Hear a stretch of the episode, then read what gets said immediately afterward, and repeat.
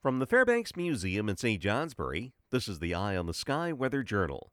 The sun rose this morning at seven oh eight and will set at five o'clock, length of the day now nine hours and fifty-two minutes. Just as the clock struck midnight on this date in nineteen twenty, Northfield, Vermont set the state record for the highest barometric reading, that of thirty-one point one four inches. High pressure in the winter is invariably the result of the weight of very cold air, so it's not surprising that readings fell to thirty-nine below zero in Enosburg Falls and thirty-eight below in Saint Johnsbury. However, the next day, thermometers rose to the forties. Obviously, it's not that cold this morning, although a weak wedge of Arctic high pressure is over us this morning, and temperatures have dropped to the teens and a few twenties below zero in the far north.